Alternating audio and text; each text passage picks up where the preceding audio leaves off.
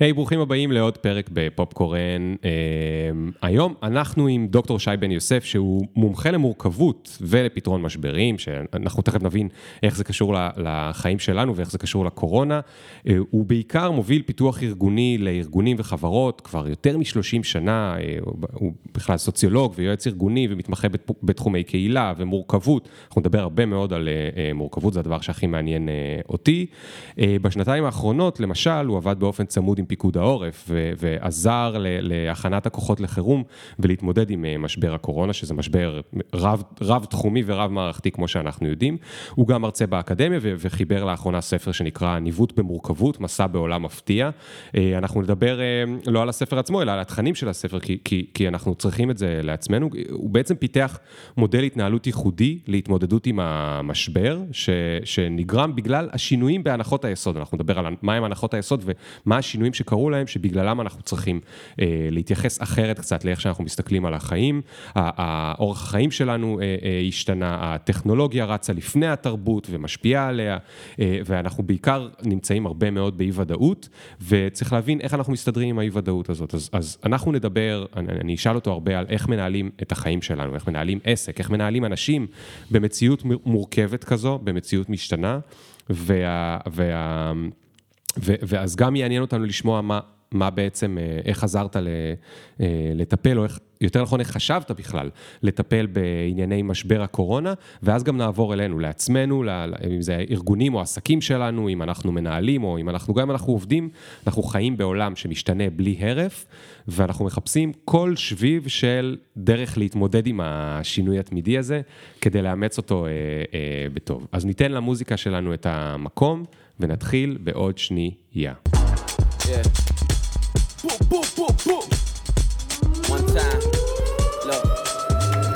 Ring the alarm, hot ass nigga. Yeah. Big ass head so my dreams get bigger. Yeah. Big campaign strong so my flows get sicker. Yeah. Confidence bigger than a drunk ass nigga. 1999, אני בכנס בסקוטלנד בנושא של פיתוח קהילתי.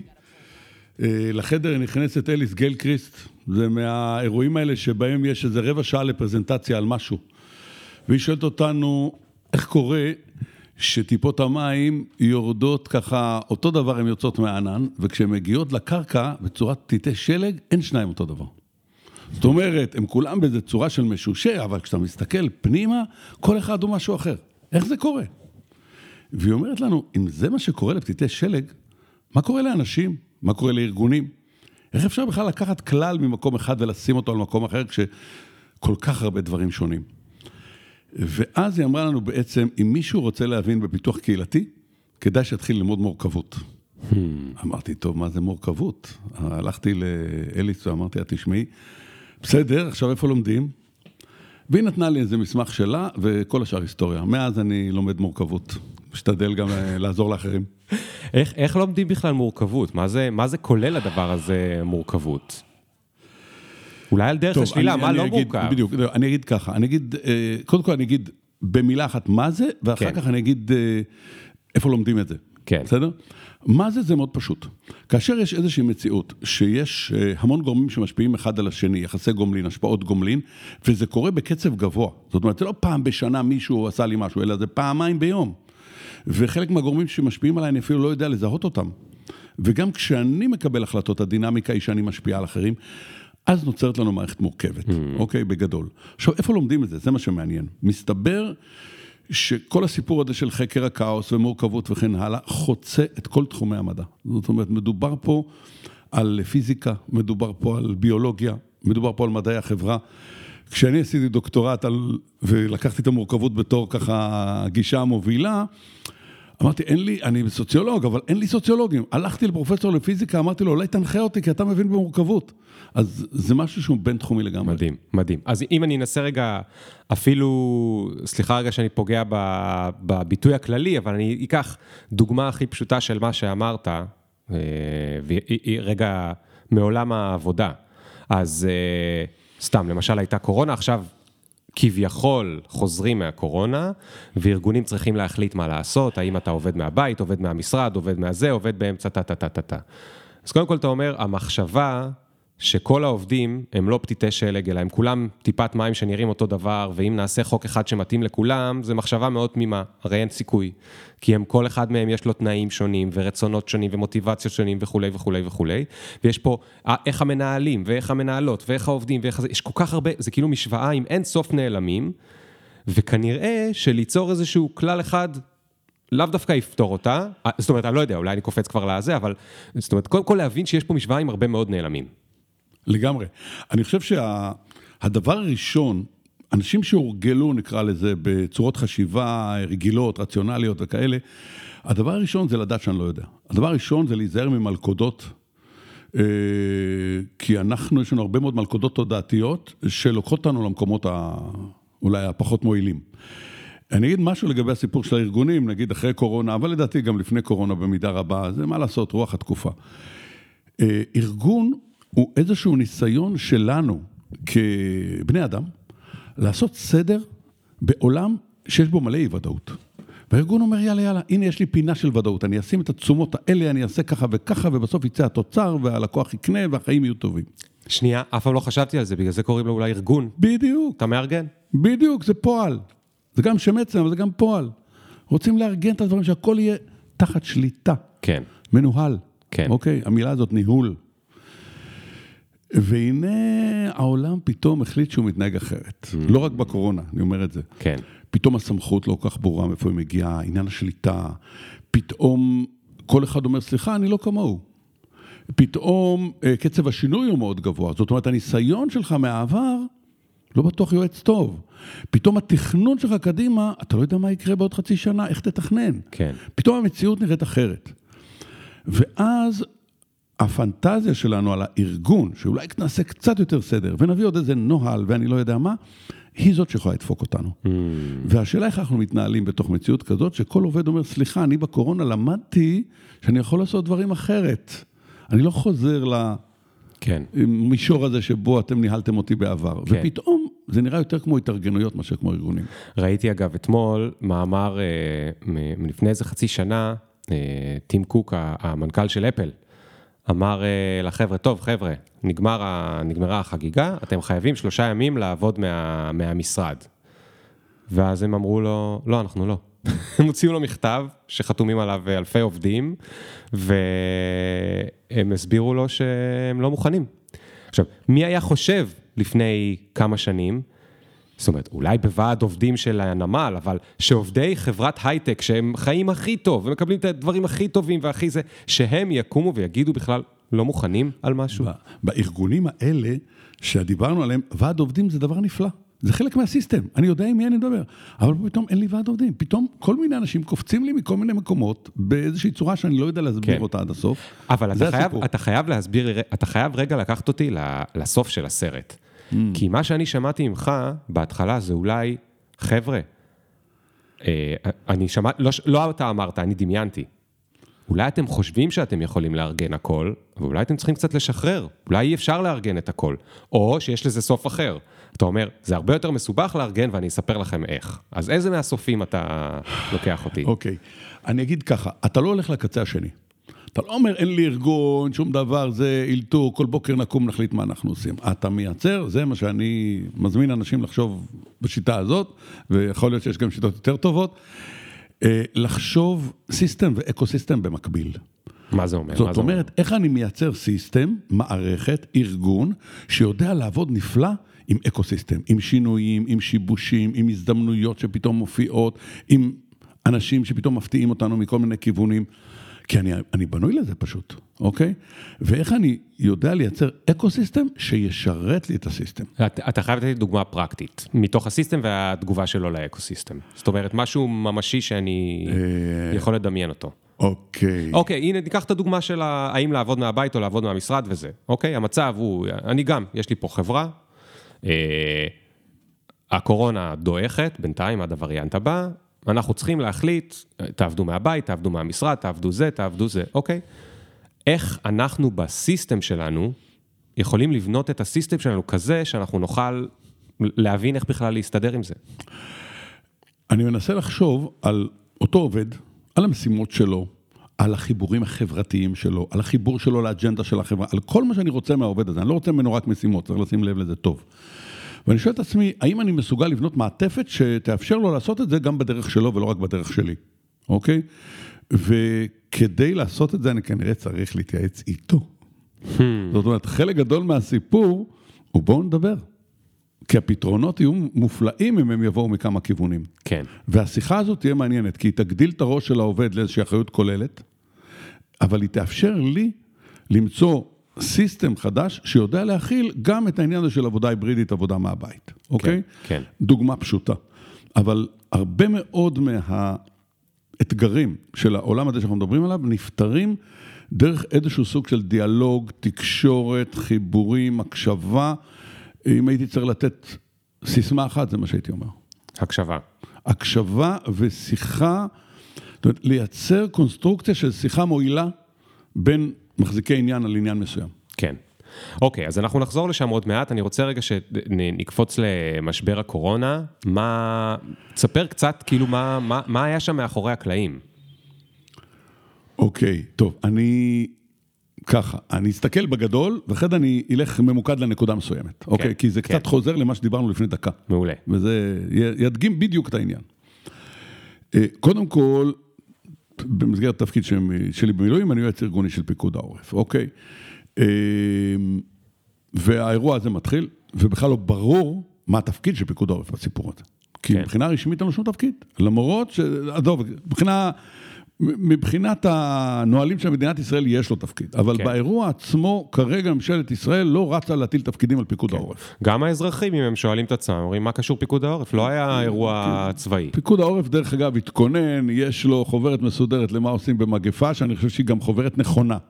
מדהים. אבל משום מה אף אחד לא חשב שצריך לפתוח אותה, לא בפיקוד, בפיקוד חשבו, אבל לא חשבו, שמדינת ישראל לא חשבה שצריך לפתוח אותה, אבל נעזוב את זה, אני רוצה לרוץ לתוך הנקודה. כן. והנקודה היא בעצם שפיקוד העורף אומר, איפה שיש ואקום אנחנו מוכנים למלא אותו. וכאילו, אז המשימות הן כאלה מוזרות, כי הן פתאום נופלות באיזה רגע, אני לא יודע מה, לעזור למד"א בבדיקות. כן. אז אתה מופיע תחת מד"א, אבל אתה צריך לתת לו חיילים שיעזרו לו, כי אין לו כוח אדם וכאלה. אז פתאום מתחילות כל מיני משימות כאלה וכזה. אני אקח נקודה אחת, אוקיי? נקודה אחת זה כל מה שקשור לסיוע האזרחי, לסיוע לאזרחים. אה, מבינים שהסגר הזה זה סיפור, לא יודעים מתי הוא ייגמר, לא יודעים מה יקרה, פסח באופק, כל מיני כאלה, מה עושים? יושב אלוף הפיקוד, קצין בצה"ל, ארגון היררכי, שליטה, בקרה, אנחנו קוראים לזה ככה, ארגון מנוהל היטב. כן. ואומר לקצינים שלו, תשמעו, אני כמעט מצטט במדויק. אומר להם, תשמעו, יש פה אירוע גדול של סיוע אזרחי, אנשים יצטרכו סיוע. אני לא יודע בדיוק מה הם יצטרכו, לכו, תבדקו מה עובד בשטח, תיפגשו עם הרשויות, עם ארגונים, עם משרדי ממשלה, עם כל מה שזז. מה שעובד, אל תפריעו. מה שצריך עזרה, תעזרו, סעו לשלום. זאת הפקודה. מפתיע. עכשיו, כל מי שמכיר פקודות צבאיות, כן, יגיד, רגע, מה זה לא נשמע ככה. פה? פקודה צבאית איפה 1, 2, 3 עד 17? לאן אנחנו מגיעים, מה הדרך שאנחנו עושים, מה התפקיד שמוטל על כל אחד, איך הם ידעו מה לעשות, האנשים האלה? הפקודה הזאת היא בול פקודה שמתאימה למציאות מורכבת. כי הוא יודע שהוא לא יודע. הוא, לא רק שהוא יודע שהוא לא יודע, הוא יודע שגם הקצינים שלו לא יודעים, הוא יודע שיש לו משאבים שיכולים להביא הרבה מאוד ערך, אבל הוא לא יודע לאן צריך להוציא אותם בדיוק. כן. ואז נולד גוף מופלא, שנקרא מרסל, מרכז הסיוע הלאומי לאזרח. זה שלא שמעת עליו עד היום, זה מצוין, כי הוא פשוט עבד בפרופיל נמוך ואגו למטה, כן. ועבד נפלא. מה זה אומר עבד נפלא? תוך ארבעה ימים, מאפס למאה, הוקם ארגון. הארגון הזה ריכז עשרות אלפי מתנדבים אזרחיים, אני מדבר איתך. ריכז אליו את כל יכולות הצבא, לוגיסטיקה, מזון, חיילים שצריך כוח אדם באיזשהו מקום. ריכז אליו את כל ארגוני ההתנדבות הגדולים בארץ, ריכז אליו עשרה משרדי ממשלה ששלחו את הבכירים שלהם כדי לשבת שם פיזית ולעבוד ביחד, ריכז אליו את 56 החברות הגדולות במשק. וואו. שהגיעו לתת כתף. אז איך כל דבר זה עובד? איך מנהלים ארגון? רגע, אבל מה הייתה המטרה שלו? המטרה שלו הייתה לזהות איפה צריך לעזור ולעזור. אבל מה זה אומר? ברמה של אה, בייביסיטר או ברמה של אה, חסר למישהו אה, אה, אה, מבוגר שתקוע בבית אה, אה, בבידוד ולא מגיע אליו אוכל? ב, ב... אז התשובה היא כמעט הכל, אבל ברור שאתה לא יכול לנהל את כל זה ממפקדת פיקוד העורף, ששם ישב, בנו איזה אוהל ענק, אני לא אכנס כרגע לכל הסיפור. כן, אבל מה גורם לזה לעבוד? אתה יודע מה, הכל, אני אתן לך דוגמה, הכל. כן.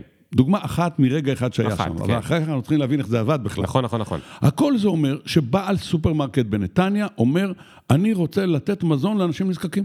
רק ששני דברים, אין לי מושג מי הם הנזקקים, שתיים, אין לי קרטונים בשביל לארוז, שלוש, אין שילוח. לי, אין לי מתנדבים שיודעים לפזר את זה. כן.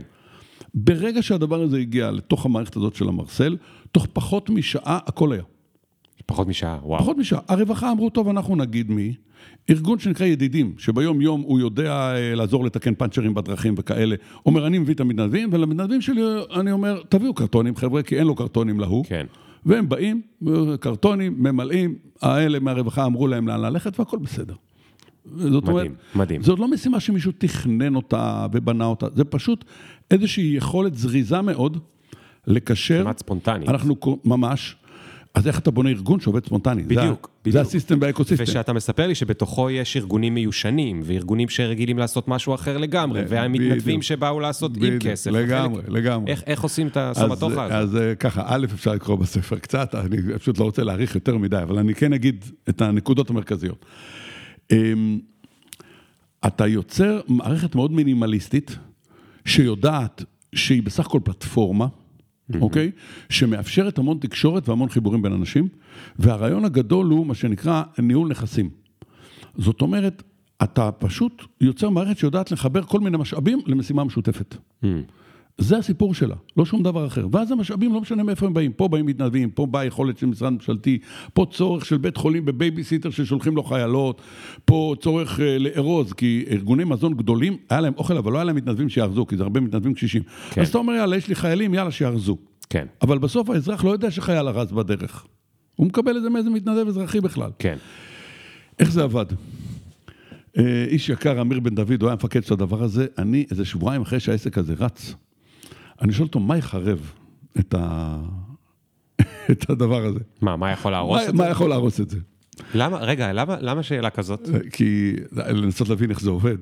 אז אתה אומר, רגע, שאם, מה יקלקל את זה? זה עובד נהדר, לא להפריע, מה יקלקל? אומר לי שני דברים, רגע, שנייה. אחד, ברור תחושת הדחיפות.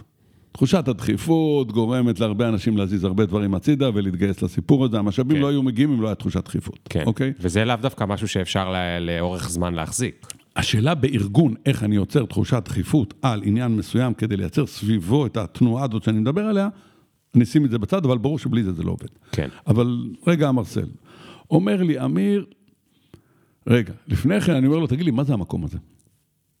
הוא לא אומר לי מפקדה. הוא איש צבא, הוא קצין בקבע, היום אלוף משנה. הוא לא אומר לי אה, מפקדה, הוא לא אומר לי מרכז שליטה, כל המילים האלה, כן? הוא לא אומר לי, אה, לא יודע מה, מטה, כל, כל הדבר הזה הנפלא. הוא אומר לי, זה בית. אמרתי לו, מה בית? הוא אומר לי, בית מרוקאי. אמרתי לו, מה בית מרוקאי? הוא אומר לי, כל מי שרוצה נכנס, הדלת פתוחה. פה במקרר יש אוכל. אם אתם ממש רעבים, על הגז יש פה איזה תבשיל, אתם יכולים לקחת משהו לאכול, ויאללה, תעשו מה שאתם רוצים. וזהו.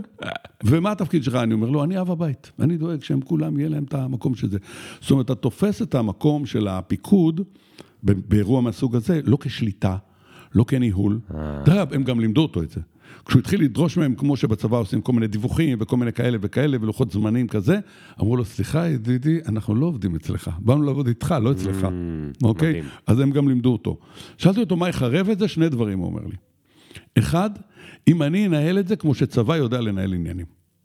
אז זה יחרב את זה. זה יחרב את זה. הוא אומר, אני הבנתי שאני צריך לנהל את זה באיזושהי צורה אחרת של, של תקשורת וזה, ודרך אגב, נבנתה תוכנה מיוחדת, שאפשרה לכל, כי אתה צריך תשתית, זה הסיסטם עוד פעם. כן. אה, תוכנה מיוחדת שאפשרה לכל אחד לזהות איזה צרכים יש כרגע באוויר, ואם הוא יכול להתנדב ולהיכנס פנימה ולעזור. כן. וזה אפשר שיתופי פעולה, כן. בלי צורך בגורם מארגן מרכזי. כי אחרת הוא היה יכול להיות צוואר בקבוק. כשהכול עולה למעלה ויורד למטה, צוואר בקבוק. כן. והדבר השני שהוא אומר לי, אם פיקוד העורף ייקח את הקרדיט על מה שקורה פה. למרות שזה קרה בחצר של פיקוד העורף, נוהל, כל התשתית פיקוד העורף, הכל בסדר. אבל ברגע שהאגו שלנו יתחיל לנהל את העסק הזה, אף אחד זה פה לא מדהים, יהיה. מדהים שאלוף משנה בצה"ל, יש לו את המודעות כמה דברים אגו יכול להחריב. זה, זה מקסים בעיניי, זה, זה, זה מדהים מה שאתה מספר. כן, טוב, הוא בא גם מניסיון אישי בהקשר הזה, כן, אז, אז היה לו כן. כאילו את כל הרקע, אבל גם האלוף בצד השני, שהיה בתחילת האירוע, הוא עשה את זה, לא משנה, על רקע זה שהתובנה הזאת עוד הייתה שם לפני כן, כן. שיש אירועים שלא מנהלים אותם, אלא נותנים להם את העזרה כדי להתנהל, והוא פשוט עשה בית ספר לניהול במורכבות. מדהים. זהו, עד מדהים, כאן, מדהים, קורונה פיקוד. העורף. יש לי רק, רק 104 שאלות על מה שסיפרת. אוקיי. קודם כל, אה, אני רוצה רגע להקשות. כן. אני אכניס פה את המילה יעילות או אפקטיביות. האם אתה חושב שהדבר הזה נוהל בצורה יעילה, או שהוא יכל להיות מנוהל ככה כי לא היה ציפייה ליעילות? הרבה פעמים הבעיה בארגון זה שיש ציפ- ציפייה ליעילות, כי יעילות אמורה לשפר את ה-KPI, זאת אומרת היעדים ואת המטרות של החברה ואת הרווחים וכולי וכולי וכולי. יעילות נוצרת מזה שלמשל... אין כמה עובדים שרוצים, יש עובדים בדיוק בכמות שהיא מה שאפשר לשלם להם משכורת בסוף החודש ויישאר קצת רווח לארגון, או הרבה רווח, תלוי בארגון. יעילות אומרת שאנשים עובדים אה, בשעות שהן דומות אחת לשנייה כדי שכשיצטרכו לעבוד בצוות יוכלו לעבוד אחד עם השני, וכולי וכולי וכולי וכולי וכולי. פה נשמע שכל מי שרוצה מגיע לעזור, אם הוא לא רוצה הוא ייעלם ואף אחד לא יכעס עליו כי הוא הרי יתנדב וכולי. אז, אז יכול להיות שזה עובד מדהים ב, ב, באיזשהו אירוע כזה, אבל האם היה אפשר לקחת מפה משהו לחיים, נקרא לזה, היותר אה, שגרתיים שלנו? אז בואו נדבר קצת על יעילות. אני אתחיל מאיש בשם הריסון אורן. אני כמובן מקווה שתוכיח שאני טועה בגדול. זה... אתה גם טועה וגם צודק, מה אני אעשה? אלה החיים. אוקיי. אבל איש בשם הריסון אורן.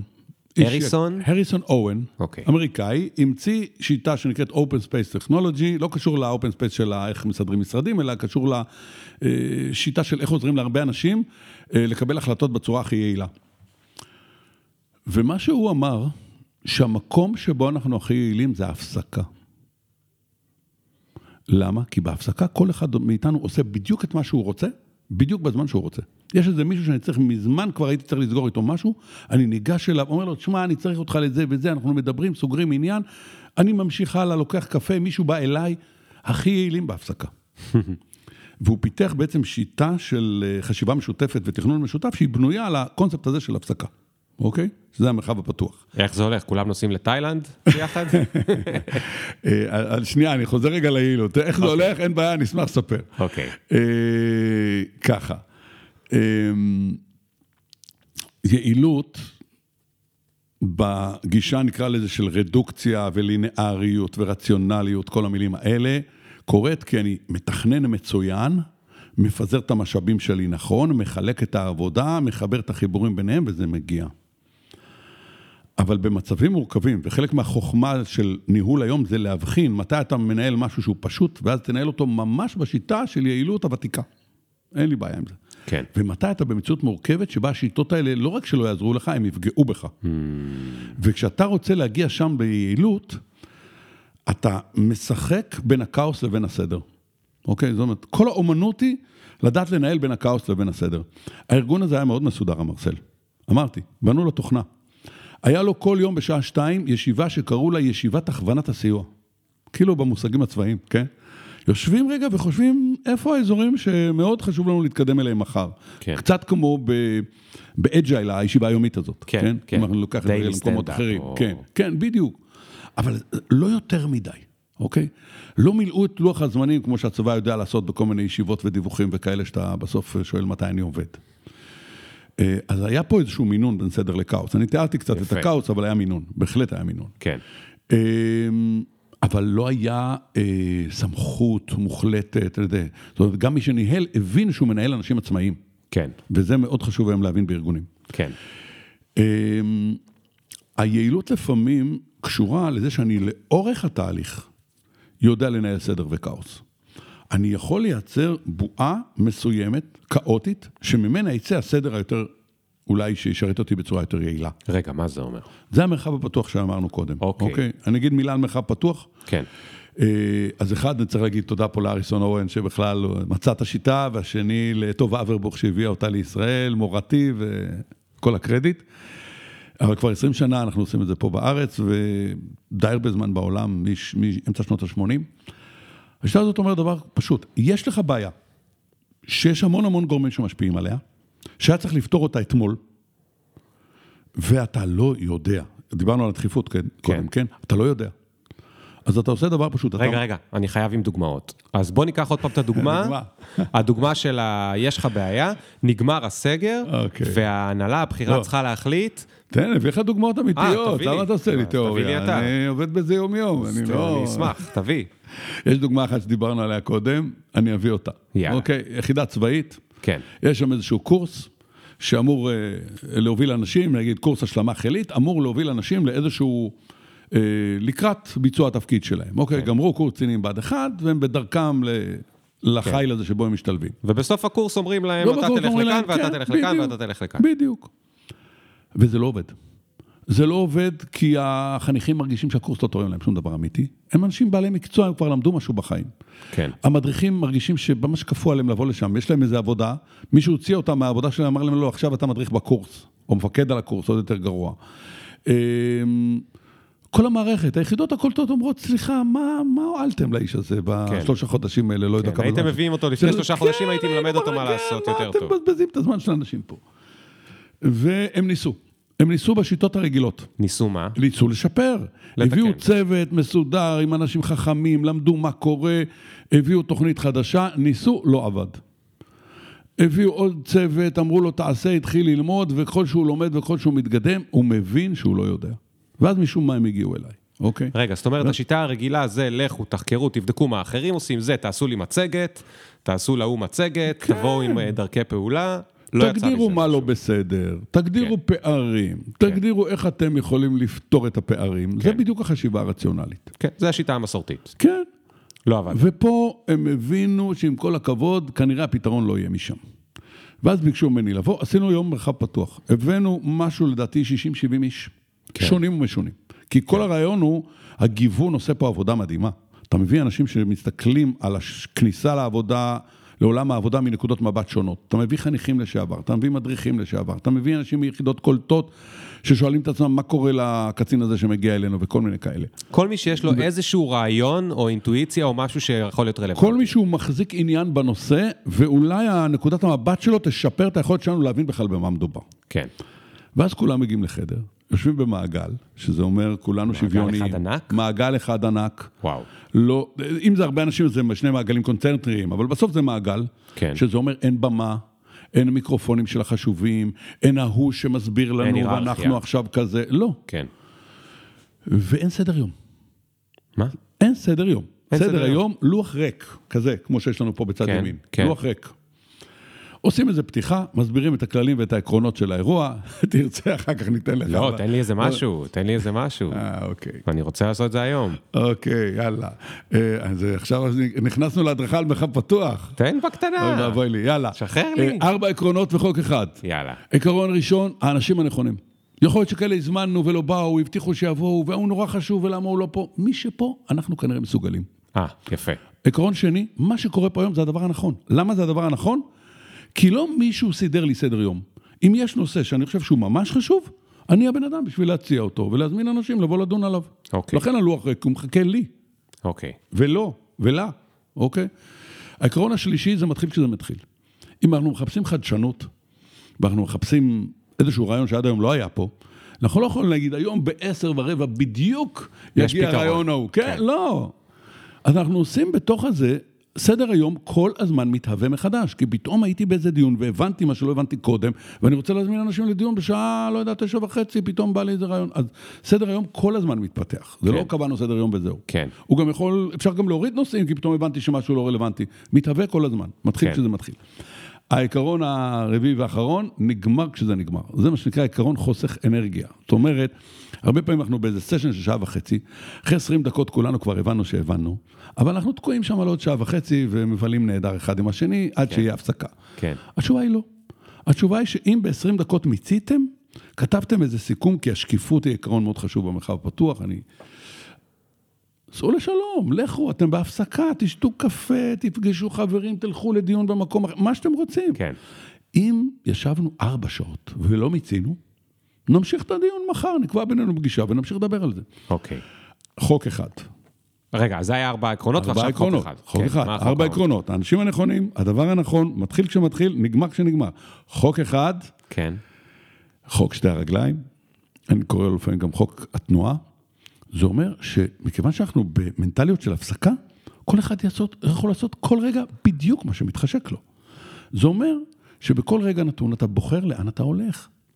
ואתה נמצא עכשיו בקבוצה זה כי בחרת עכשיו להיות פה. אתה יכול באמצע הדיון להגיד יפה שלום לאנשים וללכת. או לקבוצה אחרת, או לשתות קפה, או מה שבא לך, ומישהו פגש אותך וסיפר לך איזה סיפור, פתאום הבנתם משהו ונולד רעיון. כן. אז, ה... אז כל הכללים האלה עושים לנו, משחררים אותנו.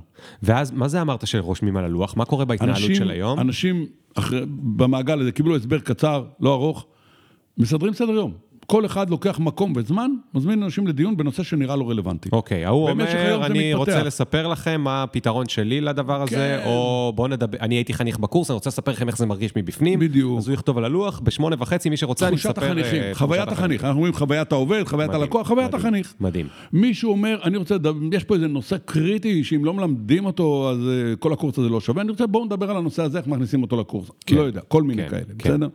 עושים יום שלם, עזוב את כל הסיפור.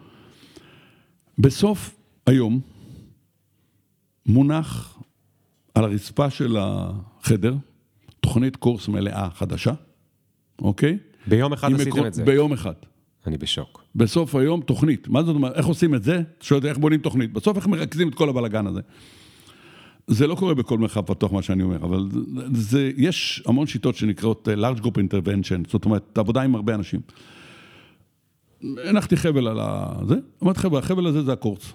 הנה היום הראשון, הנה היום האחרון, הנה השבוע הראשון, שני, שלישי, הנה לפני הקורס, הנה אחרי הקורס, סעו לשלום, תניחו מה שאתם רוצים, לאור כל מה שדיברתם וההמלצות הנפלאות שלכם ומה שאתם רוצים.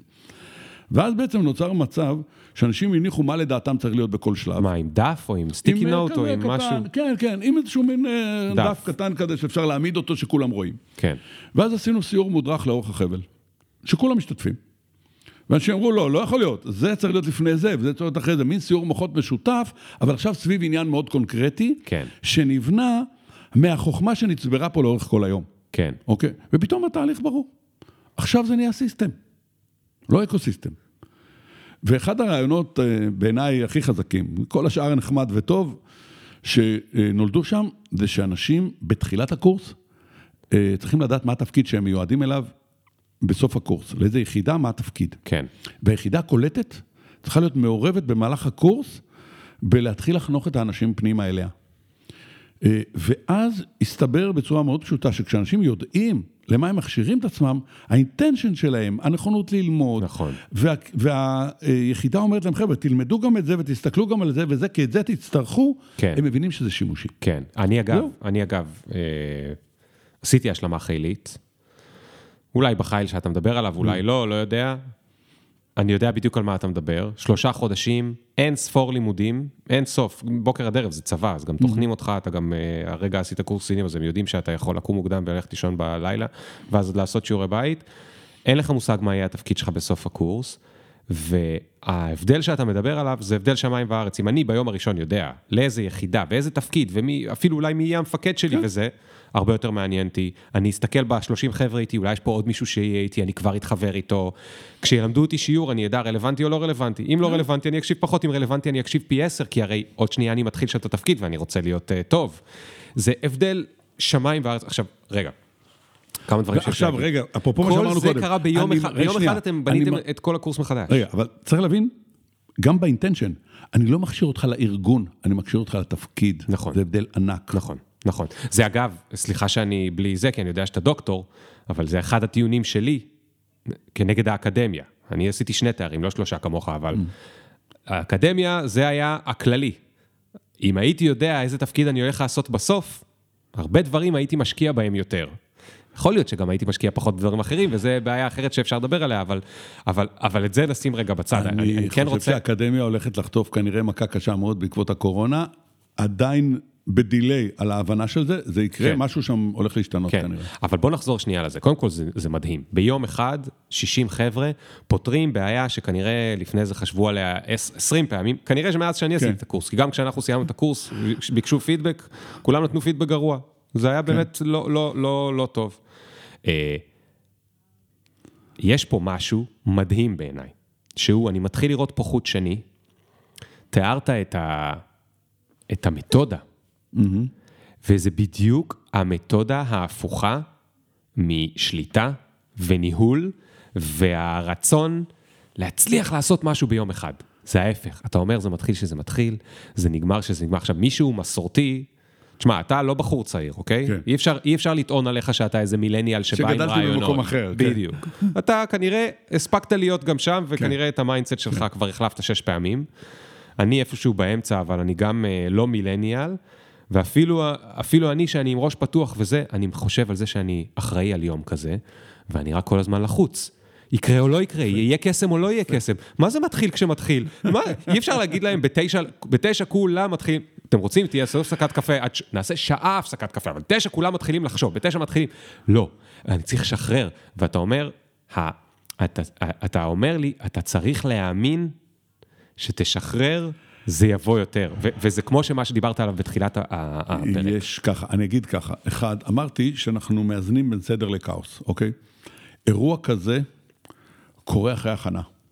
הוא לא קורה ביום אחד, פתאום קמנו. אלא אם כן זה ארגון שמאוד מורגל בזה, ואז כולם כבר מכירים את הקודים. אבל הוא קורה אחרי הכנה. כן. אני לא אכנס כרגע להכנה, אבל ההכנה נדרשת והיא רצינית. ואני. אגיד עוד דבר. אוי ואבוי אם אני אעשה אירוע כזה, ואחריו לא יקרה כלום. יצרתי הוא הגדול, וכולם חגגו, והכל בסדר, ואחר כך הכל התנפץ. כגודל התקווה, הציפייה, כך גודל האכזבה. לכן אני צריך לבנות מראש את הדופן השנייה. איך הדבר הזה אחר כך יזרום לתוך הכלים הארגוניים שמסוגלים להכיל אותו, אוקיי? לכן, חלק מהאחריות שלי, נגיד, כמי שעוזר לתהליכים לקרות, זה לראות שזה קיים שם כל העסק, ולא רק אירוע הוא-הא וכולנו באנו. כן, אין שאלה, זה מלווה בחרדה, בעיקר של האנשים שאחראים. כל הכבוד, אני יכול לבוא ולעשות כזה הנחיה נחמדה, והמשתתפים באים וחוגגים, יש גם כיבוד בצד, הכל בסדר. כן. אבל מי שאנחנו קוראים לו הספונסר, זאת אומרת, הבן אדם שבסוף יש לו אחריות על האירוע, על הביצוע של הדבר הזה, הוא צריך אומץ. ואני כן. משתדל לעזור להם אה, לאסוף את האומץ הזה בדרך. עכשיו למה? כי אתה ראית כבר את הקסם הזה קורה כמה פעמים. חד אז משמעית. לך כבר אין את החרדה. אתה כבר יודע שככה זה יכול אה, אה, לקרות. אבל אני יודע שלהם תהיה את החרדה. גם אם כן. מדברים איתי יפה בחודשיים כן. לפני, שבוע לפני כן הם בבהלה. כן. ייגמר היום ולא יהיה כלום, ואז כולם יגידו מה בזבזנו כן, לכולם ומי את הזמן, בכלל. ומה... כן. אה, ומי מי יבוא. יבוא? וואו, זה, זה מדהים. אתה יודע, זה נורא מזכיר גם קצת אה, הורות, או בוא נגיד סוג מסוים של אה, הורות. זה גם מזכיר, אה, את- אתה יודע, אנחנו מדברים נפלא. פה הרבה פעמים, דיברנו בפודקאסט על אה, מה נותן היום אה, תחושת מוטיבציה לעובדים, אז אחד הדברים זה אוטונומיה. מה זה אוטונומיה? זה אני אתן לו להחליט מה הוא עושה ומתי. אימא'לה. אני אגיד לך משהו על הורות, אוקיי? דיברנו קודם על השאלה מה זה מורכב, ואני נתתי הסבר כזה שאומר, הרבה גורמים, יש ביניהם אינטראקציות, טה-טה-טה-טי. שואלים אותי מה זה מורכבות, אני אומר להם, זה לגדל ילד אחד. אה, ואז אני שואל, האם יש לכם מתכון לגידול ילדים? משהו? כתוב לכם איזה ספר, איזה קוקבוק, איזה משהו? לא. רגע, יש מלא מומחים, יש מלא כזה, וספרים, וספרים, הכל טוב, לא לילד שלי. כן. אוקיי? ואם בילד הראשון יש לי... בדיוק כל חלומותיי התגשמו, הילד הזה, בדיוק מה שרציתי, זה מה שנהיה. כשמגיע הילד השני זה אותו דבר. הרי אני כבר מומחה בגידול ילדים אצלי בבית. לא, לא, זה משהו אחר לגמרי. למה? כי הוא אחר, כי אנחנו אחרים, כי יש לו אח גדול, כי החברים כן. שלו אחרים. כל הנסיבות הן אחרות. לכן, הדבר הזה שנקרא לגדל ילד אחד, זה מורכב. ובטח כשיש לי ארגון שיש בו 400 עובדים, שכולם ילדים באיזשהו מקום גם קצת, שלושה דברים שמייחדים את הדבר הזה. אחד, יחידאות. כל ילד הוא משהו אחר, אני צריך לדעת את זה.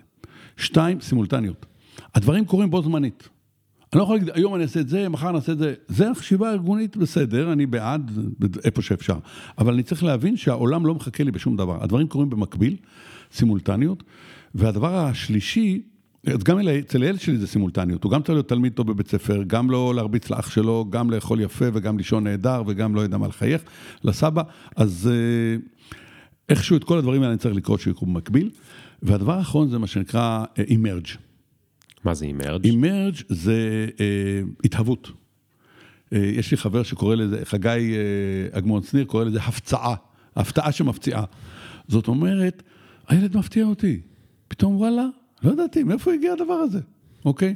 ואני צריך לדעת שההתהוות הזאת קורית לי. אז שלושת התופעות האלה, כמו שהן קורות לנו עם הילדים, הן קורות לנו עם ה... בארגונים. אז עכשיו בוא נגיע למורכבות בארגון. ואגב, זה נכון גם אם יש לי עסק קטן עם חמישה עובדים, זה יותר מסובך אם יש לי אה, ארגון עם אלף עובדים או עשרת אלפים עובדים.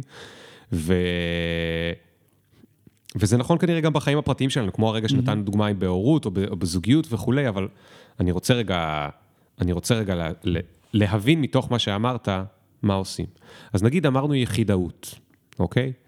אז יש עובד אחד שהוא כזה, יש עובדת אחרת שהיא שונה, יש אחד שנהיה אבא ורוצה להיות אבא מעורב, ויש לו כבר שני ילדים, יש אחד שהוא וורקהוליק, יש אחת שהיא אה, הפכה להיות מנהלת ומפחדת מזה, יש אחת שהפכה להיות מנהלת והיא רוצה יותר עובדים ממה שיש לה. כל אחד הוא פתית שלג, וזה נכון, כולנו שונים. במידת מה. כולנו שונים. אבל בסוף, בארגון, יש דברים שבהם אני חייב כלל. איך עושים one rule לכולם, אם אני יודע שכולם יחידאים, איך, איך, איך אתה, אני, אני עכשיו ארגון ואתה בא לייעץ לי, איך אתה עוזר לי, איך אני פותר את זה? ככה. ושוב, אני אה, סתם לוקח את הדוגמה של כן, הקורונה, או שתיתן לי כן, דוגמה כן. אחרת, אבל... אני נותן אה, תשובות אה, כאלה נורא כלליות, ובסוף זה ספציפי לכל ארגון, אבל אני, נכון. מה אני אעשה? כי גם הארגונים מיוחדים. זה הפורמט שאנחנו נמצאים בו כרגע. לא, אתה יכול לתת דוגמה ספציפית, בלי, לא, להזכיר שם של אני יכול ארגון. לתת דוגמאות ספציפיות בכיף, אז אני אשמח. אז אני אתן אולי יאללה. משהו. אבל רגע, לפני הדוגמה, אני רוצה כן, רגע ל- כן. ל- לעיקרון.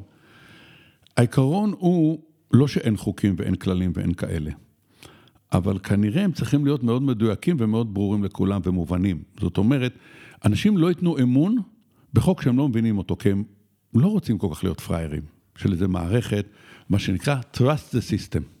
trust the system, הם יודעים מה שהם מחליטים. זה שאתה לא יודע, זה כי אתה כזה קטן כזה, שלא יודע. לא, לא, אני גדול, אני חושב שאני יודע, תסבירו לי, אולי אני אבין. כן. זאת אומרת, פתאום המערכת, מה שאני יכול להציע למנהלים, לחשוב טוב טוב איזה מהנהלים, מהכללים, מהזה, ממש משרתים אותם הכי טוב בעולם, והם יכולים להסביר את זה בשתי דקות, ומה אולי זה שאריות של כל מיני ארגונים שחשבו שאפשר להנדס אנשים אה, צורה כזאת או אחרת, אוקיי? ותעשו כללים. כולל כללים של לוח זמנים. אדוני, צריכה, התוצאות האלה בזמן הזה, כי אחרת כל המכלול פה לא יגיע לאן שהוא צריך. מותר לנו לעשות את זה, זה הגיוני, כולם מבינים את זה, וזה בסדר. יכול להיות שגם נחשוב על זה יחד, ואז נקבע לעצמנו את הזמן, ואז התחושה שלי תהיה לא שאני עבד של איזה לוח זמנים שאני לא מבין את הסיבה שלו, להפך, בנינו תוכנית והנה אני צריך לעשות אותה. אבל רגע, האחריות שלי. אבל רגע, אני עושה את זה יחד, אם היה לי עובד אחד, זה היה קל. אבל יש לי 15 עובדים, וכל אחד נותן לי תשובה אחרת, כי הם יחידאים, כמו שהסברת. אז ההוא רוצה לעבוד בתשע בבוקר, ההוא רוצה להתחיל לעבוד בשתיים בלילה, ההוא לא רוצה בכלל שיתקשרו אליו, ההוא רוצה שזה... כן, כן. מה אני עושה איתם? אה, א', אני יכול לנהל על זה דיון. טוב, פה אחד רוצה ימינה, אחד רוצה שמאלה, אחד רוצה שנעשה בשבועיים, ואחד מבין שצריך בחודש. בואו נבין רגע מה באמת יש לנו ואיך נעשה את זה הכי טוב. ויכול להיות שמהדיון הזה נצא יותר טוב, אם ננהל אותו נכון. בסוף, מותר גם להחליט. זאת אומרת, ניהול זה תפקיד. כן. ובסוף, אבל אם התהליך היה הוגן, אנשים אומרים, וואלה, טוב מאוד שיש פה מישהו שבסוף חותך. למה? כי בסדר, הבנו, שמענו, נכנסנו, אה, כן. החלטנו. כן. אז זה בסדר, אני לא נגד סיסטם, שלא יובן לא נכון. לא באתי לחרב ארגונים, באתי לעזור להם לעבוד יותר נכון, כן. אוקיי? אמ, אמרנו דוגמה קודם. אמרנו דוגמה. אני אתן דוגמה של ארגון ששאל את עצמו אם בכלל הוא צריך להתקיים, אוקיי? מעניין. זה קרה לפני הרבה זמן. כן. אמ, מה זה אומר אם בכלל הוא צריך זה אומר להתקיים? ככה. האם צריך לסגור את העסק? כן, כן, כן. זאת אומרת, יש, זה היה אה, תנועת הקיבוץ הדתי, לפני 17 שנה, משהו כזה לדעתי בערך, אולי קצת פחות, לא משהו כזה. כל הקיבוצים נמצאים בתנועה. כן. לא יודע כמה אנשים יודעים, אבל שינוי ענק, מהפכה קופרניקאית במה זה נקרא קיבוץ ואיך עושים את זה. אוקיי, פתאום הפרט נהיה יותר חשוב מהכלל, פתאום אה, אני רוצה להרוויח מהעבודה שלי ולא רק מ- להתחלק בכסף עם אחרים וכל מיני כאלה. אז השאלה אם זה קיבוץ בכלל. ואם זה קיבוץ, האם בכלל יש הצדקה לתנועה? מה זה התנועה? מי צריך את זה בכלל? והיה איש יקר, יאיר ריינמן, מזכ"ל התנועה הזאת, שאמר, אני רוצה לשים את השאלה הזאת על השולחן. איזה אומץ. אם יש לנו הצדקה, ואם כן, מהי? אז באמת זה מתחיל באומץ. מול מורכבות, הרבה פעמים אפשר להגיד, טוב, וזה, ורציונל, וכאלה, ובואו נשאל את השאלות הקטנות ולא את הגדולות. הוא החליט לשאול את השאלה הכי גדולה. האם יש הצדקה לארגון שלו? עשינו תהליך, לא נכנס כרגע בכלל לכל פרטי התהליך ואורכו, חלקו היה ממש מרחב פתוח, וקרה שם דבר מופלא. מה שקרה עד אז בקיבוץ הדתי, זה היה אה, גישה שקראו לה מעגלים. יש את המעגל הפנימי, זה הקיבוצים השיתופיים באמת, שמחזיקים את המסורת, את ההארד-קור קיבוץ. יש את אלה המתנדנדים שכבר התחילו לעשות פה כל מיני, החלשים, התחילו לעשות פה כבר כל מיני הקלות, הם המעגל החיצוני. ויש את אלה שאנחנו אפילו לא יודעים אם אפשר לקרוא להם קיבוץ, בגלל שהם חברים שלנו, אנחנו איכשהו מחזיקים אותם מסביב בפריפריה. אבל התחושה הייתה שיש מעגלים, וכמובן שמעגלים כאלה יוצרים גם אנטגוניזם מאוד גדול אצל כן, האנשים. כן. אתה יותר ממני, אני פחות ממך. כן. כל העסק הזה, אז מי צריך את זה? מי צריך שאתה תדרג אותי? סליחה, אני בפני עצמי, למה החלטת שאני פחות? התוצר של התהליך הזה היה ממעגלים מתכנסים למעגלים מתרחבים. זאת אומרת, התנועה הזאת בעצם הגדירה ואמרה, זה הקור שלנו, זה ה-core values שלנו, זה ה... נקרא לזה חזון שלנו או משהו כזה. מי ששותף לזה הוא שותף שלנו.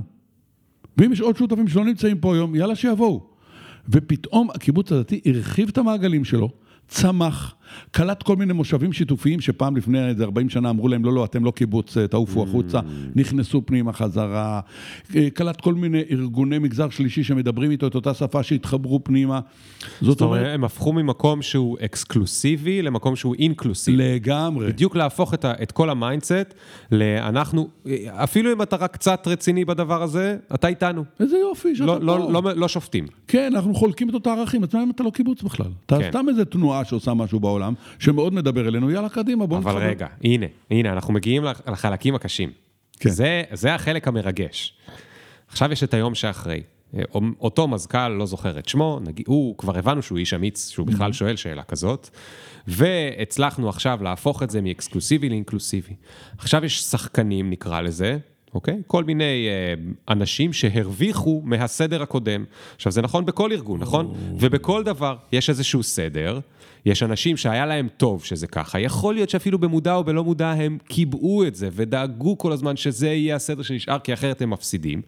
הגיע השינוי המיוחל, ויושבים השחקנים שמפסידים, מה עושים איתם?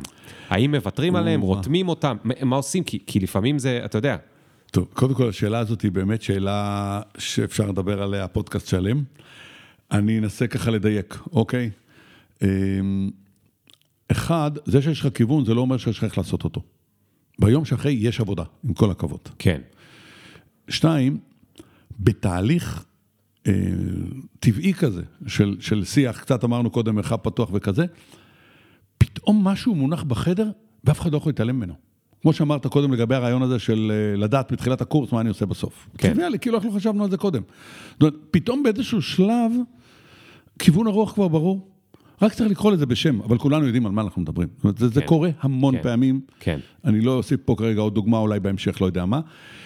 אה, אבל עדיין נשאלת השאלה, איך מובילים שינוי? בסדר, זרקנו סיסמה לאוויר, אז מה? כן, אני קורא לזה שינוי מדרגה שלישית, יש פה איזה פרק על זה בספר. אה, שינוי מדרגה ראשונה, זה במסגרת הכללים הקיימים, אני עושה שינוי. יופי. שינוי דרגה שנייה, זה אומר, אני צריך לעבור מהכללים הקיימים לכללים החדשים. הטמעה, כל המילים היפות האלה. שינוי מדרגה שלישית זה שכשאני יוצא לדרך ואין לי מושג לאן. אני רק, יש לי איזה כיוון כללי. זאת אומרת, באותו רגע שהכיוון התבהר, היה עוד הרבה עבודה לעשות. כן, נגיד, אז מי כן כלול, איך, איך, איך מוסיפים ומה, אותם? והם ירצו בכלל להתחבר אלינו, ולא, כן. ואיך נדבר איתם, והאם כן. זה יעבור באישורים פורמליים, כי בסוף להכניס עוד מושב שיתופי, להיות חבר בקיבוץ הדתי, כן. זה צריך- זה צריך לעבור אישור פורמלי בגוף, חזרנו לסיסטם. כן, כן, אז אתה אומר, אוקיי, הבנתי את הכיוון, ניסוי וטעייה, למידה מהחיכוך, אה, אתה מתחיל עם משהו, אתה רואה איך זה מתקבל, אתה מזהה איפה ההתנגדויות, אתה גם יודע לעבוד איתם, בכלל אני לא קורא לזה התנגדויות, אתה מזהה איפה העמדות האחרות, לא התנגדויות. למה, למה. למה אתה לא מוכן לקרוא לזה. התנגדות? כל הסיפור הזה שאנשים שעושים שינוי, אומרים, יש שינוי, זאת אומרת, אני מוביל איזה כיוון, ויש את התופעה המוזרה הזאת שנקראת התנגדות. היא יותר נפוצה מלקבל את השינוי. כן, כן, כן, התנגדות, מתנגדים. כן. א', ברגע שתייגתי אנשים כמתנגדים, א', הפכתי אותם למתנגדים, השארתי אותם כמתנגדים, כי אה, שמתי להם רובריקה בתהליך, כן? כן. הכנסתי אותם וכבר לקופסה של יצרתי איזה המתנגד. אנטגוניזם, אני הולך לשם, הם עוד לא הבינו, הם תקועים, או יש להם חלומות אחרים, לא יודע, תעזבו. כל הסיפור במציאות מורכבת זה ריבוי נקודות מבט. והאנשים האלה פשוט מסתכלים על המציאות מנקודת מבט אחרת. אוקיי. חשובה, תורמת. ותגידו להם, וואלה. ונכון, לפעמים זה קשור לפוליטיקה ארגונית, קשור להרבה דברים. כן. אבל מה שאני למדתי, שברגע שב state of mind שלך, אתה מסתכל עליהם כאל אנשים פשוט שמסתכלים על הדברים מנקודות מבט אחרת, אתה לומד איך לכוון את זה, איך להפנים לפעמים נקודה מסוימת שלא הפנמת אותה קודם, כי היית כל כך להוט עם הדש שלך, השטויות כן. שלך. אז אה, זהו, נעזוב את המתנגדים. אוקיי, ו... אוקיי, אז, אז עכשיו באותה, באותה תנועת אה, אה, קיבוץ, אני רוצה לשאול, יש חבר'ה, והם, אני מחזיר אותך, אני יודע שזה הרבה שנים אחורה, אבל יש שם חבר'ה שהם היו מהמעגל הכי פנימי, זאת אומרת, מהמעגל הכי אקסקלוסיבי, והם מרגישים, אתה יודע, זה המוסר שלהם, זה הערכים שלהם. אנחנו גם יכלנו להתמסחר, אנחנו גם יכלנו להוריד זה. אנחנו גאים שלא ויתרנו, ואנחנו קיבוץ כמו שהיה קיבוץ לפני 50 שנה, ובזכותנו קוראים לקיבוצים קיבוצים, ואם כולו היו כמו האלה מהמעגל האחרון, כבר מזמן לא היה קיבוצים ולא היו קוראים לזה ככה, והם הרגו את המורשת של הזה. עכשיו, באים לחבר'ה האלה מהמעגל הכי הכי הכי הכי אקסקלוסיבי, שמרגישים את הגאווה הזאת ומדברים עליה ומורידים אותה הגדת לבנך וכולי אוקיי. וכולי, ואומרים להם, חבר'ה, אתם צריכים עכשיו לקבל את כולם? מה זה, זה נשמע לי דמיוני מה שאתה מספר. איך גורמים להם? אוקיי, איך רותמים טוב, אותם? אני, גם על זה יש לי סיפורים, אבל אני, אני, אני, שנייה. אני אגיד משהו שאני עושה, בסדר? תכלס עכשיו, לא כזה באוויר. מרחב פתוח, דוגמאות מהחיים זה, כן? כן. מרחב פתוח, הכל בסדר, תלו נוסעים, כולם מדברים וזה, ומתחילים להגיע אליי אנשים, אומרים לי, תשמע, יש פה מתח באוויר, אפשר לחתוך אותו בסכין. אה, אתה מספר על אירוע ספציפי שקרה. על אירועים, כן, כן. על יותר מאחד אה, אפילו. כן. אני אגיד את זה ככה. יש מתח כי מה?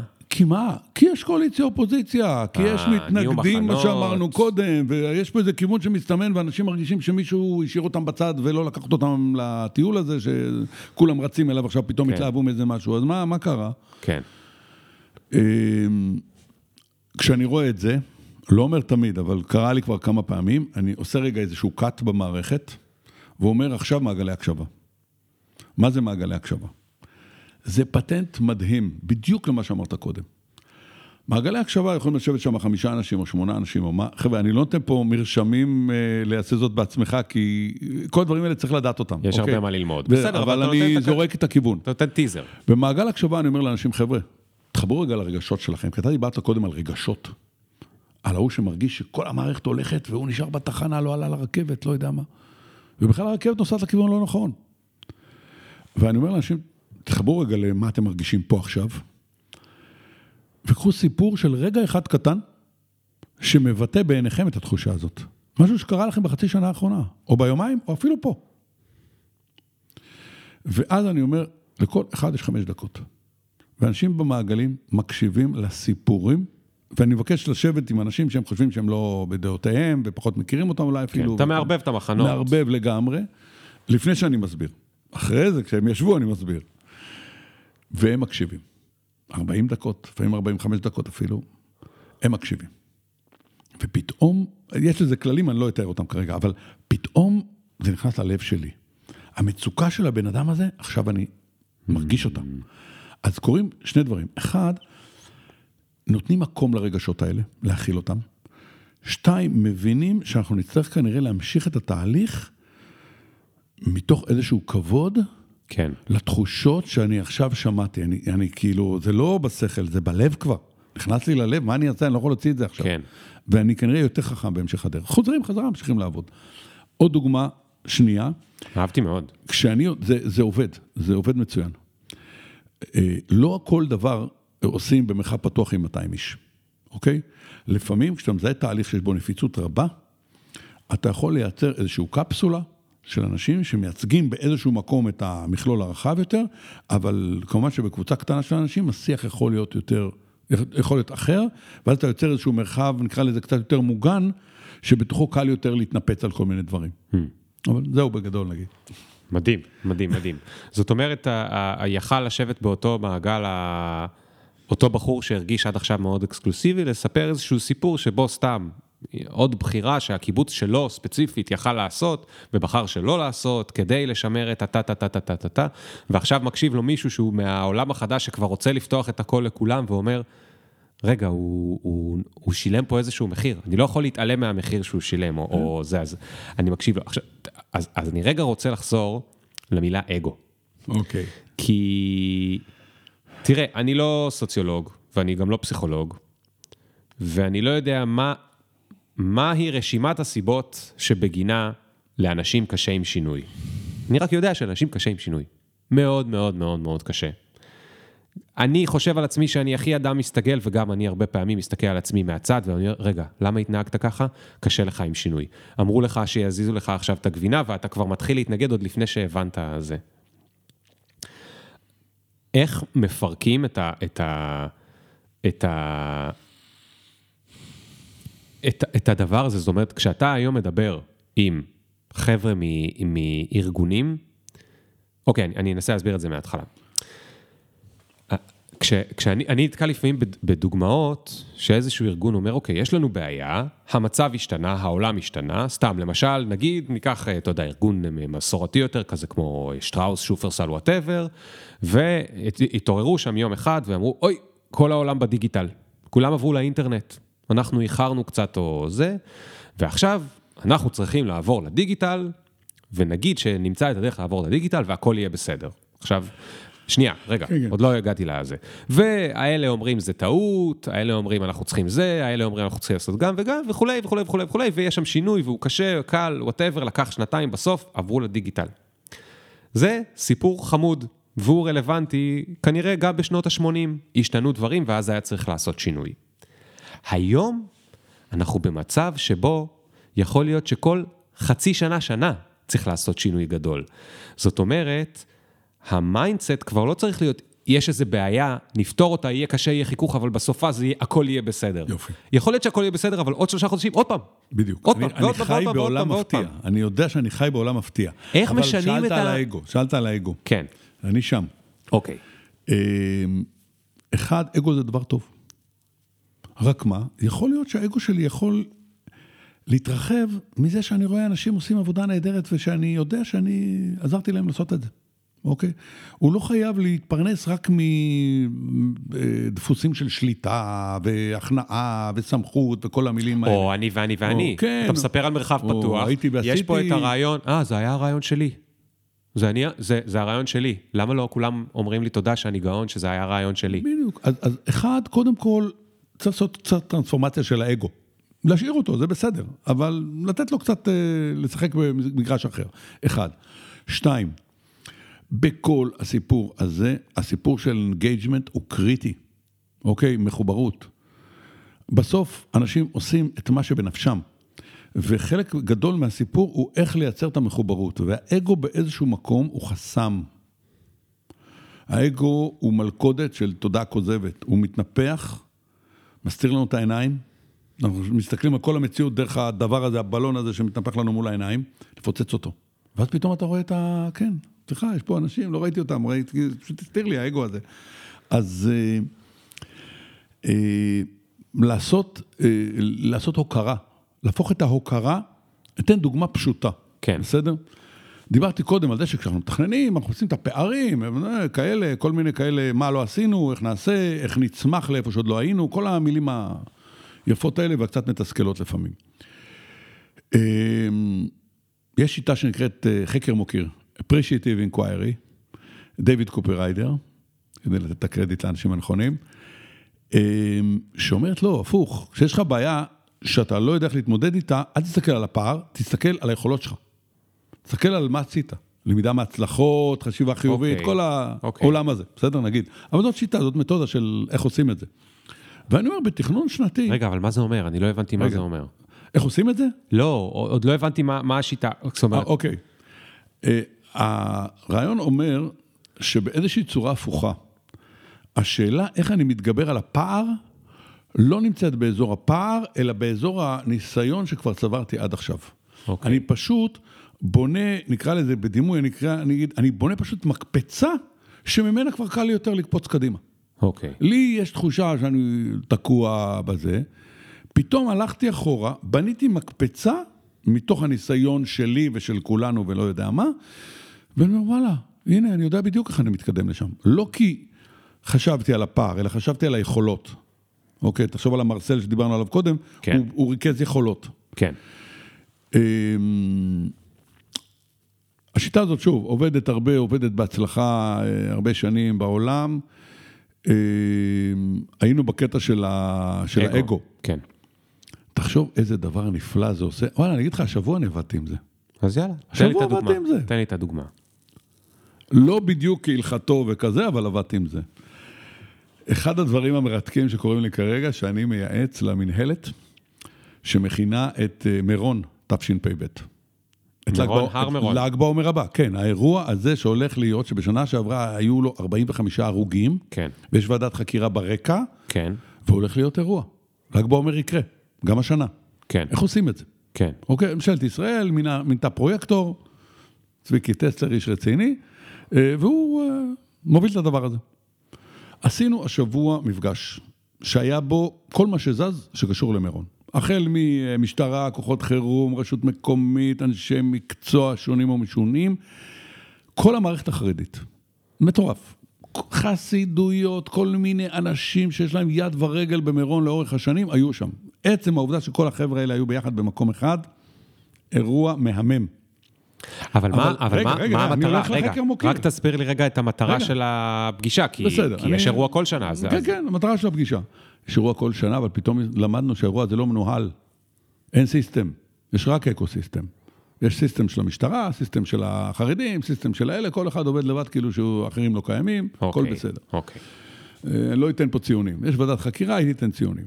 אבל יש הבנה ששנה הבאה כנראה צריך לעשות את זה אחרת, אם אנחנו אה, רוצים ללמוד משהו ממה שהיה לנו בשנה שעברה. כן, אז המטרה של היום בגדול הייתה לתכנן יחד מחזיקי עניין שונים, את השאלה של איך ננהל את כל סיפור הקהל בתוך הדבר הזה. כן. אוקיי. אה, וזה, זה הפער. אמרת יש פער, זה הפער, איך מנהלים את זה. כן. בוודאי איך מנהלים את זה כשוועדת החקירה כבר הוציאה דוח ביניים ויש שם הגבלות וכל מיני דברים שזה הולך להיות אחרת ממה שזה היה כל השנים. כן, אבל אנחנו על החקר המוקיר. בתוך יום התכנון הזה, שהיו בו כל מיני קטעים, הוא לא היה מרחב פתוח, היו בו כל מיני קטעים שונים ומשונים, אבל נגיד באותו ראש, נגיד בגדול. היה חלק שאמרנו, חבר'ה, מירון כבר עובד מאות שנים. במדינת ישראל הוא כבר עובד למעלה מ-70 שנה, בדרך כלל בהצלחה. בואו נלמד מה עבד לנו טוב. בואו לא נרוץ ישר לפער. וישבו שם אנשים, וסיפרו סיפורי הצלחה מהרבה שנים. עכשיו, אגו, כן? שנוגעים מה, לאיך שמים את הגדרות ולאיך זה, זאת אומרת, ממש כן, בפרטים אל תשימו הקטנים. מחסומים, כן, תשימו מחסומים, תן נעשה אוקיי. ככה, לא נעשה ככה, אבל הם אוקיי. לא הביאו את זה מהראש. הם הביאו את זה. מהלב, מסיפור של ניסיון, כן, אוקיי? ופתאום, א', אתה עושה הוקרה לניסיון שיש בחדר, והמון אנשים בחדר פגועים. כי Mm. הם כאילו יושבים על הספסל הנאשמים האופציונלי של ועדת החקירה, נכון, הם באים ממקום. נכון. אבל אני עשיתי המון דברים טובים גם. אף אחד לא סופר אותם, סופרים לי רק את המקרה ההוא נכון. שאפילו לא ראיתי שהוא קורה, כי הוא קרה שם בצד השני, ומה רוצים ממני בכלל. ופה, כשחושבים קדימה, אתה נותן לאנשים האלה את ההזדמנות לפרגן. פשוט לפרגן אחד לשני על עשייה מדהימה לאורך שנים, ומזה ללמוד. ואז האגו מקבל את המקום שלו, גם כן. אם בסוף יקרו דברים שהם לא אוהבים אותם. אז לכן האגו אוקיי, הוא... אז אתה קודם כל, כלי. אז, אז גם אתה משקיט את האגו, ואתה אומר, עשית עבודה מדהימה עד עכשיו, אה, ועכשיו בוא נראה אם אפשר לעשות משהו קצת יותר טוב, וקצת שונה וקצת זה, כי בכל זאת פעם אחת זה לא עבד לנו. וחלק מזה לבסס על הניסיון שלך, כי כן. אתה יודע. כן, לא באת לפער, באת עם ידע. כן. זה מדהים, אני, אני באמת חושב שזה, באמת הרבה פעמים אנחנו חושבים שאנחנו צריכים להמציא את הגלגל, ובעצם עד לפני רגע הגלגל עבד, אז, אז בוא, נ- בוא נסתכל מה כן עבד שם. בדיוק. יכול להיות שהשתנה הכביש, אז בסדר, אולי עדיין צריך את הגלגל, אבל הציר אחר או משהו כזה. ממש ככה. אה, מאוד מאוד אהבתי.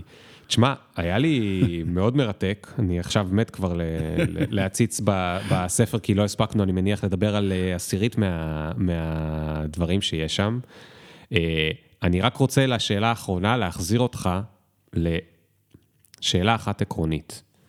האם אתה מצליח לגרום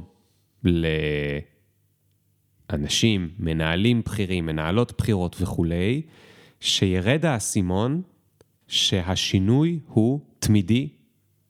זה לא שבא איזשהו שינוי והם צריכים לפתור אותו, אלא שעכשיו מה שהולך להיות זה שינוי תמידי, כי אני מרגיש כל הזמן שמדברים על זה, אבל מעטים האנשים שהפנימו את זה. ממש.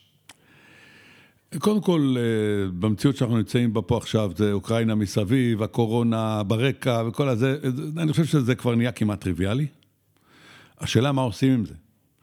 זאת אומרת, האם העובדה שיש שינוי כל הזמן קורא לי רק להתחפר ולעשות את מה שאני יודע הכי טוב ולהיות אה, בתוך השיטות האלה של זה, אה, או דורש ממני שינוי תודעה ושינוי פעולה, אני חושב ששם נמצאת השאלה הגדולה.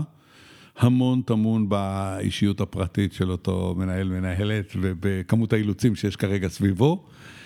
אה, אני חושב שזה בדרך כלל עובד, ואנשים כבר יודעים שהם לא יודעים. אה, לפחות במקומות שהם פוגשים אותי, אני יודע, יש מלא אנשים. כן, טוב, אה, ויש גם לא מעט אם, אנשים... אם קראו למישהו לעזור, אז הם קצת לפחות כן. מבינים שהם לא יודעים הכל. זהו, ואני אומר, אני, אני רואה את זה, אני רואה את זה היום אפילו במערכות שספגו מכות קשות, נגיד משרד החינוך ספג מכה מאוד קשה בקורונה. אני רואה שיש שם המון אה, נכונות לפחות, הם, הם מחפשים את הדרך. היה לי גם אירוע גדול עם מערכת החינוך השבוע, אבל הם, הם מחפשים את הדרך, זה מה שאני יכול להגיד. אז אתה אופטימי. אבל היא עדיין... קודם כל, אני בן אדם אופטימי, כי בלי זה אי אפשר לעבוד בעבודה הזאת. צריך מינון מספיק של אופטימיות ונאיביות. זאת אומרת, אם אתה לא מספיק נאיבי ולא מספיק אופטימי, כנראה בחרת במקצוע הלא נכון, אני מדבר על המקצוע שלי. כן. אה, אבל אני חושב שתמיד אפשר לעשות טוב עם אנשים, זה ככה אני חושב. איזה כיף. טוב, אה, תודה רבה שחלקת איתנו את, ה, את השעה הזאת. היה לי מאוד מאוד מעניין. אה, אפילו אם, אפילו אם יזכרו דבר אחד, אז ה, ה, אני חוזר רגע לדבר שאני הכי התחברתי אליו, וזה העניין הזה של ה... לנסות לשחרר ו, ולראות מה צומח מזה. מצוין. לעשות הפסקה, לעשות זה, לשחרר קצת מהיעילות.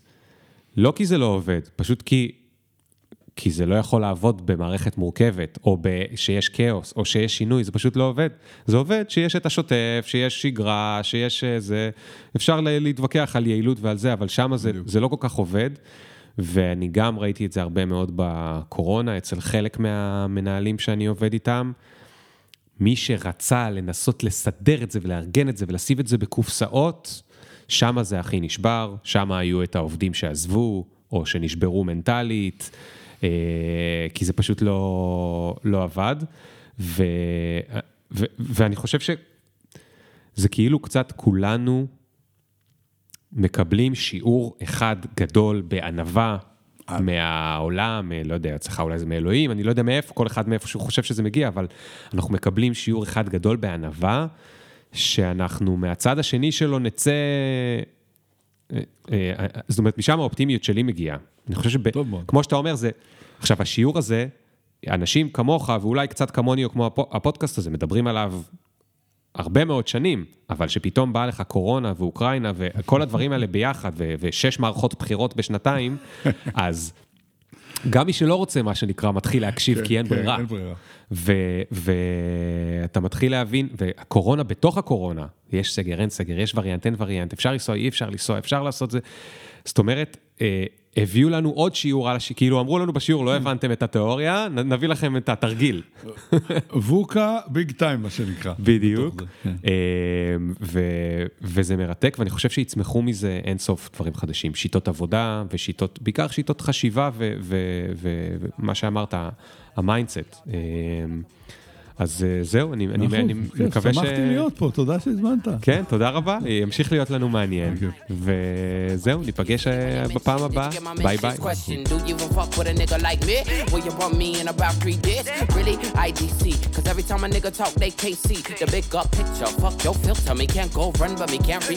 Nah.